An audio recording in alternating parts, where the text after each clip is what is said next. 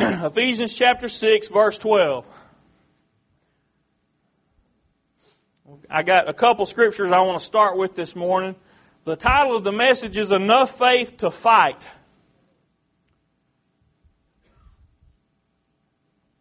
Ephesians chapter 6, verse 12.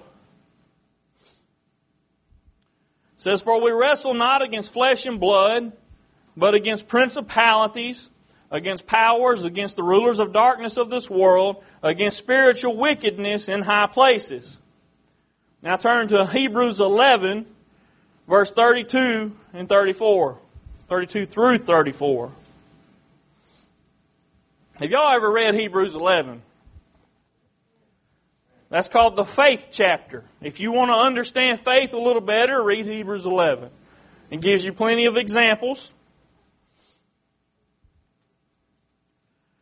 And we're going to pick up in verse 32, which is nearing the end of the chapter. And he's already given several examples. And in verse 32, he says, And what shall I more say?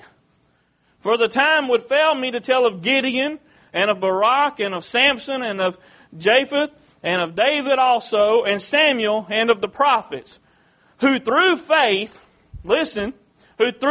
subdued kingdoms, wrought righteousness, obtained promises, stopped the mouths of lions, quenched the violence of the fire, escaped the edge of the sword, out of weakness were made strong, waxed valiant in fight, turned to flight the armies of the aliens. All of that done through faith. Don't it make your life seem kind of petty?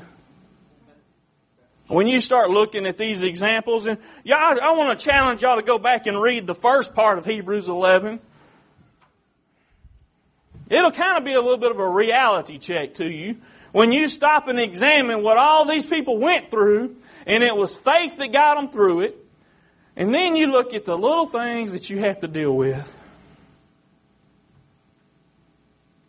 So today I want to talk to you about enough faith to fight. How much faith is necessary? Does anybody have an answer? How much faith is necessary? Okay, that's one answer. But I want to be a little more general. You know how much is necessary? Just enough. Right? That seems simplistic, doesn't it? But let's think about this for a minute. Because, see, I don't need all the faith in the world. I need just enough faith for what I'm about to go through. I need just enough to believe God for whatever circumstances I find myself in. That's all I need. I don't need to worry about, do I have this mass abundance of faith? I just need just enough. Right? Amen. That's why God said all it takes is faith the size of a grain of mustard seed. It just takes a little bit. It just takes enough that you can set aside your own faults and inadequacies and lack and say, you know what, it's not me anyway, it's God. So I'm going to believe God. That's all you have to do. It just takes just enough. So what does that have to do with a fight? Well, we're fixing to go into a fight. This isn't a fight for ourselves. You know, we spend a lot of time fighting for ourselves and our family. And you should. You should pray and fight for your families. You should spend time on your knees and seeking God and praying and asking God for help. That's what He wants you to do. But this fight I'm talking about is for other people. People that would probably just as soon spit in your face. People that don't know God, that are living in darkness. That's who we're going to fight for. I hope you're all on board with that. You see, they need somebody to fight for them. So we need just enough faith to fight. And I want to give you an example of this today. 2 Samuel, and I've got another scripture too. I hope I'm not bouncing you all around too bad, but 2 Samuel chapter 23, verse 11 and 12.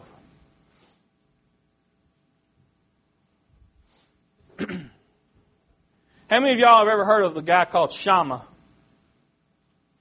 He's one of David's mighty men of valor. There's three of them that are mentioned in this particular chapter of Samuel.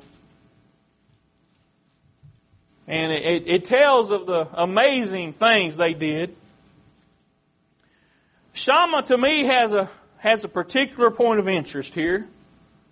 I'm not trying to decrease in it by any way what the other guys did, but I want y'all to look at Shammah right now. 2 Samuel 23, verses 11 and 12. And after him was Shammah, the son of Agi, the Hararite, and the Philistines were gathered together into a troop, where was a piece of ground full of lentils.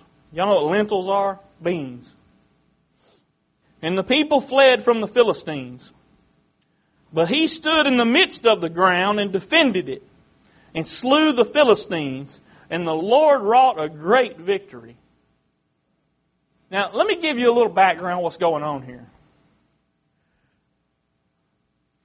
The Israelites and Philistines are just constantly going at it. And at this point, pretty much what had been happening up to this point in Shammah's life is that every time the Philistines would show up, the Israelites would tuck tail and run. So, here you have an instance where this is the Israelites' land. This belongs to them. They've already planted these lentils and it's time to harvest them. And here come the Philistines. Isn't it a wonderful thing to have somebody else do all the work and you just show up and reap the rewards, right? So these Israelites were sent to this area to defend, right? And here come the Philistines, and what do the Israelites do? They all turn and run the other way, except for one. And what did Shammah do? He said, you know what? I was told to guard this bean patch. And you may say, man, that bean patch ain't worth much, right? Is this really worth losing your life over?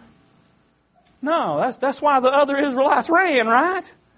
I ain't losing my life over a bean patch. But see, there was something greater there that Shammah saw. Shammah saw something greater than just a bean patch. He saw principle. He saw worth where nobody else did. And I want you to understand that there comes a point when Christians need to stop running and they need to turn around and say, you know what? Today I'm going to take a stand. Today I'm going to begin to fight just because it's the right thing to do. Not because what I see around me is of great value, but because I know this is where God has put me. This is where I've been assigned. This is my duty station. And I'm going to stay here because God put me here and I'm going to fight for it. It doesn't matter what it looks like. It has value because God assigned you to that location.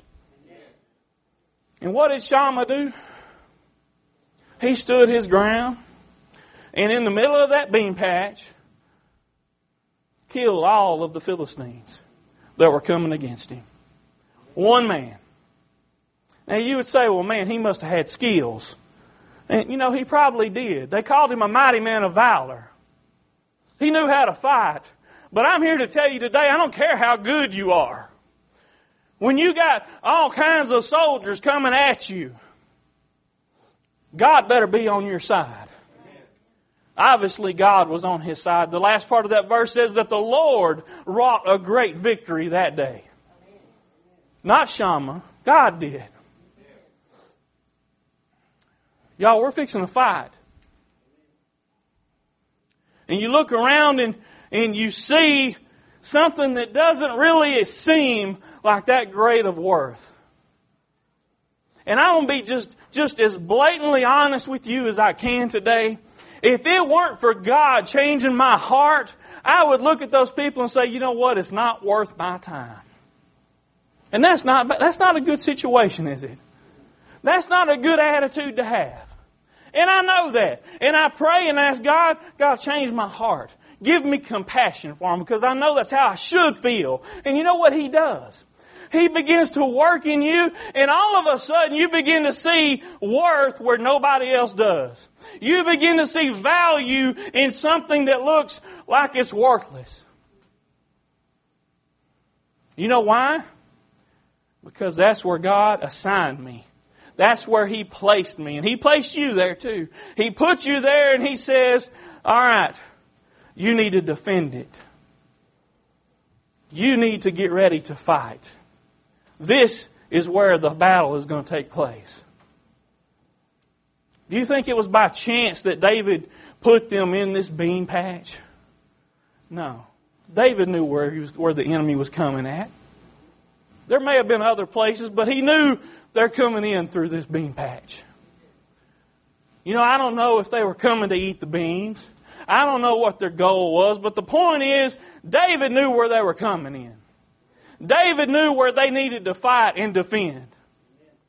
Just like God put us here. And you may be sitting there saying, you know what, it wasn't God that put me here. I got up one morning and just decided to come to this church. Well, I'm here to tell you today, you can have that opinion if you want to, but God orders your steps. God puts you where you need to be. And if you don't want to stand up and take responsibility, you can be like those Israelites and turn and run the other way.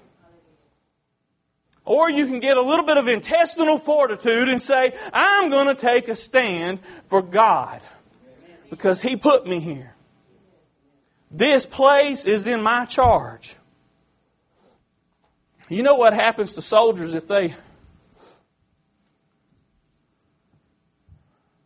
retreat? You know what happens to soldiers if they leave their duty station and just hand it over to the enemy? They can face serious charges. They can be put in prison. I'm not trying to scare y'all. We need to get the spirit of Shammah in us. We need to rise up with a victorious shout and say, not anymore, Satan. This is my place. This is the kingdom of God. This is claim for the kingdom of God. You don't have a place here. This boundary right here, this is where you don't cross, okay? That's what we need to tell Satan. When he comes in like a flood, like the Word says he will, the Holy Spirit will raise up a standard against him. Do you want to be that standard? Do you want to be the one that stands up and says, you know what? I'm tired of him taking my beans. I'm tired of him stealing my crops. I'm tired of him taking people that I know and care about and love and just using and abusing them. And I'm going to fight for them. See, that's the kind of attitude we need to get, people. We need to quit being these kind of Christians that just lay down and take everything the enemy wants to dish out at us. We need to get a little bit of boldness and remember who we are in Jesus Christ. We have an entitlement as an heir to the throne. We also have a responsibility as His children to take a stand for what is His. You know, the things that Satan takes are not because they belong to him. He takes them because he can. His entitlement was lost when Jesus died on the cross. He defeated death, hell, and the grave. Do you understand that? You see, Adam and Eve handed it to him. They said, here, take it. He had an entitlement to us. Do you understand that? Given to him by Adam and Eve. But Jesus took it back. He said, this wasn't meant to be yours to start with. And I just paid for it. It's mine. So you know what? He doesn't have a right to any of these people. He doesn't have a right to them in any way. He takes them because he can. Because there's no resistance. Because people just have been beat up so long they just say, okay, whatever. I don't even care anymore. I don't want to fight no more.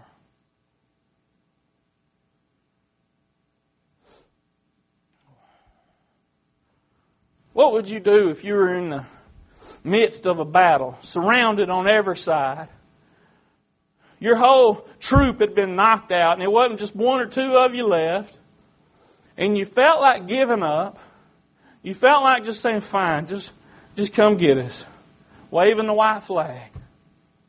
And then all of a sudden, the special forces swoop in with their Black Hawk helicopters and come sliding down the ropes with machine guns blazing and just take out every bit of the enemy. How would you feel? You feel relieved, right? You say, oh, thank you for coming and saving me. I'm so glad that somebody wasn't afraid to come and fight, because we were in dire need. In fact, at any moment we could have died, because the time was drawing closer. There wasn't just a handful of us left, and the enemy was great. Thank you for fighting for me. You know what happens a lot of times in the military is they'll say, it's too late. There's just a couple of them left. It's not worth the loss of life. Isn't that sad? You don't see that in the movies, do you? Let's don't be like that. What do we have to lose? Think about that. Think, really, seriously, what do we have to lose? Are you fearful for your life when you're fighting Satan? I don't hear a whole lot of no's. Are you fearful for losing your worldly possessions when you're fighting Satan? What are you afraid of? Are you afraid you're going to be embarrassed because somebody might ask you a question? How is that going to hurt you when the day is done? When you wake up the next day, how is that going to affect you? It's not. Bottom line is, you are still a child of the King. The bottom line is, when the day is done, when you leave this life, you know where you're going. You know, the only thing that's going to hurt you is not being able to do what you should have done. Not doing what you were sent here to be done. Now, the purpose with which you were here has not been accomplished. That's what's going to be sad. That's what's going to hurt. Is that you could have done something and you didn't. Imagine if you were in that same battle situation, but you were the only one that was going to hell. It'd be kind of scary, wouldn't it? Most of us would say, I ain't going in there by myself. But what if you had some superior technology?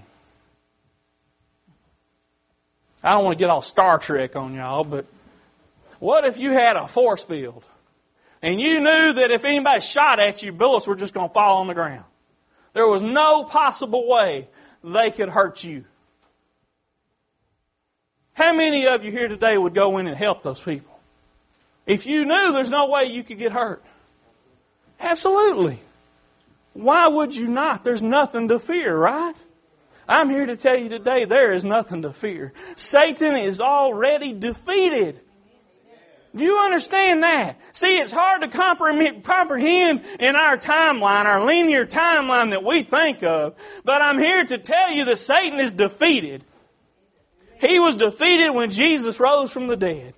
The Word tells us that He took the keys to death and hell. That shows His authority. That shows His power, His right to those things. They're His. Satan can't hurt you. He's not going to tell you that. He's not going to want you to believe that. And I'm not trying to tell you you won't have trials and tribulations, but this life is but a vapor. It doesn't even compare to the glory that is over there. So what are we afraid of? He can't hurt me. I'm covered by the blood. If I was to walk up to a door and they come out and shot me in the face, death has lost its sting, y'all. Y'all understand that? See, you've got to understand that. You've got to understand death has lost its sting. He has no hold on me. If that were to happen, that's just God's will, and it's my time, and I'm in glory. Praise God. Romans chapter 8 and 35.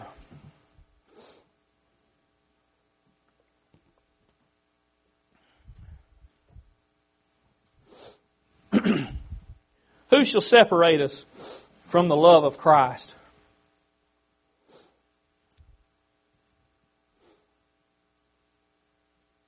Remember, what are you afraid of? What are you afraid of losing?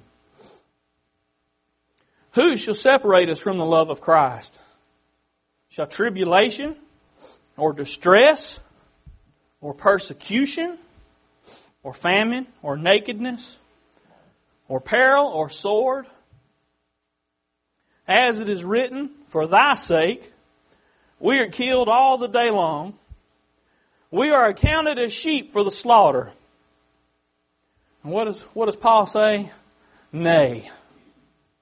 No. Everything I just said, forget about it.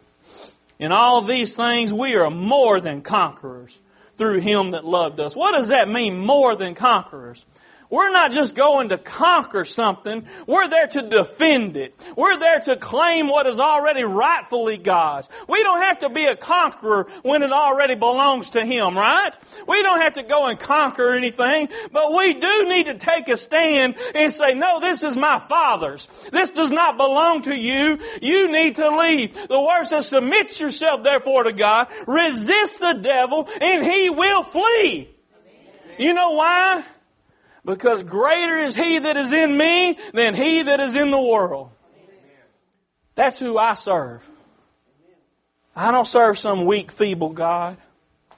I don't serve somebody that's old and decrepit. I serve the God of all creation. And it's Him that sent me. It's Him that put me in that bean patch and said, okay, defend it. You see, it's not up to me to determine the worth of those beans. That's not my purpose. I'm not some kind of appraiser. That's not my job to go around appraising the beans, determining their value. But that's what we try to do. We say, well, that one's too far gone. I don't think there's any way I could do anything to help them.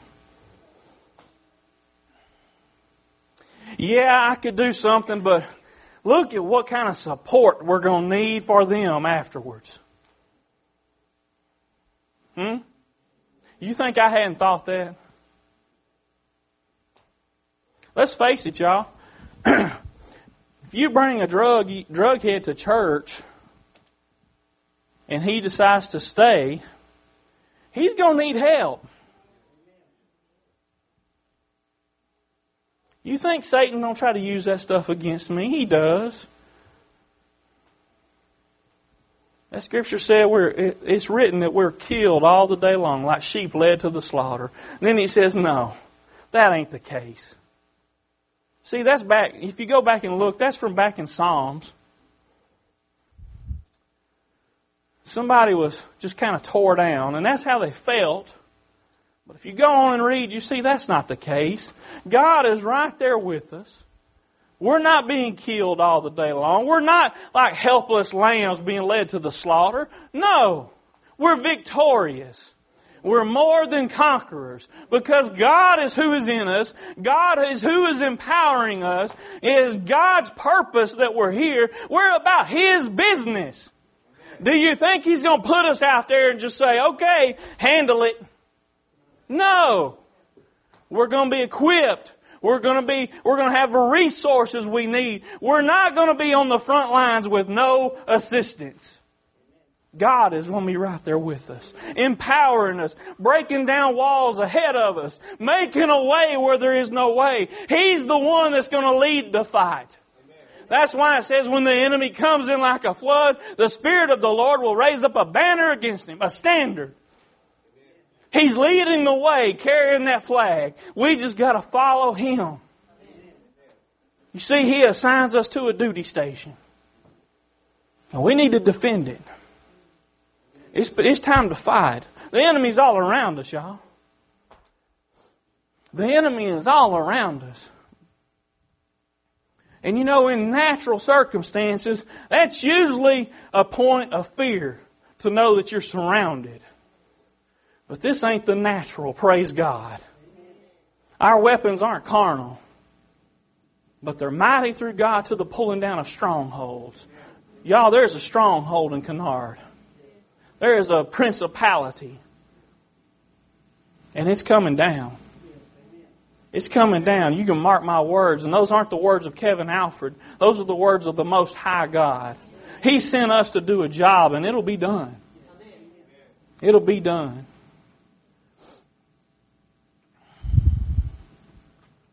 Keep that in mind. We're defenders. People need defending. Did y'all ever have to take up for somebody in school? You know, I broke a finger one time defending a girl. She was one of my best friend's sister. And this guy was picking on her, and I kind of bowed up and said, yeah, I'm going to stand up for her. Ended up breaking my finger over it because I didn't have enough sense to know not to punch somebody in the stomach when they're wearing a big belt buckle and it's under their shirt.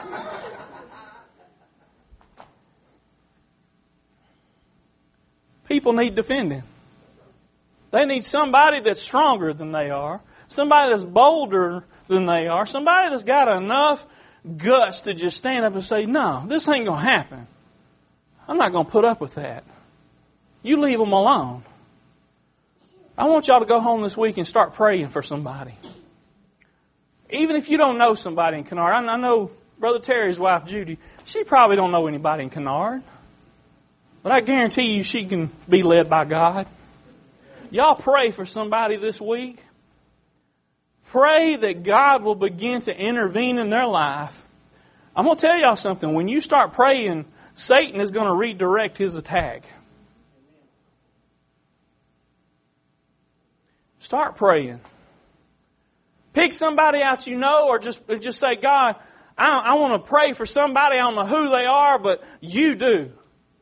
And begin to go to war for that person. Begin to defend them with everything you have. Pray fervently. The Word says that the fervent, effectual prayer of a righteous man availeth much. You don't think that's important? It carries a lot of weight with God. When you go to Him and say, I don't even know the person, but I want to fight for them, God. I want to be on their side. You see, the Word also says, and y'all probably get tired of hearing me say this, if God be for us, who can be against us? And you see, these people may not know God yet, but you do.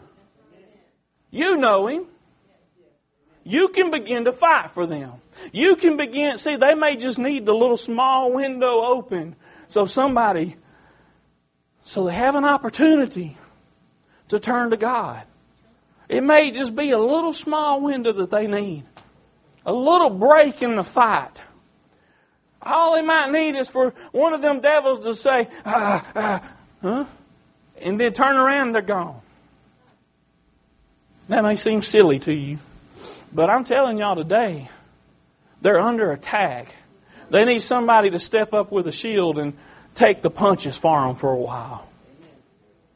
Give them that opportunity so they can turn to God. Wouldn't you want somebody to pray for you? Wouldn't you want somebody to... See, knowing what you know now. I'm going to tell you, they're in the dark. They don't even know what they need yet. That makes it kind of tough. They don't know what they need. They don't know it's God that can change their life. But you do. Knowing what you know now, when you were in their situation, wouldn't you want somebody to pray for you? You probably had somebody praying for you. That's probably the only way you had an opportunity to come to God is because somebody prayed for you. Somebody went to war for you. Don't you know that's why they call them prayer warriors?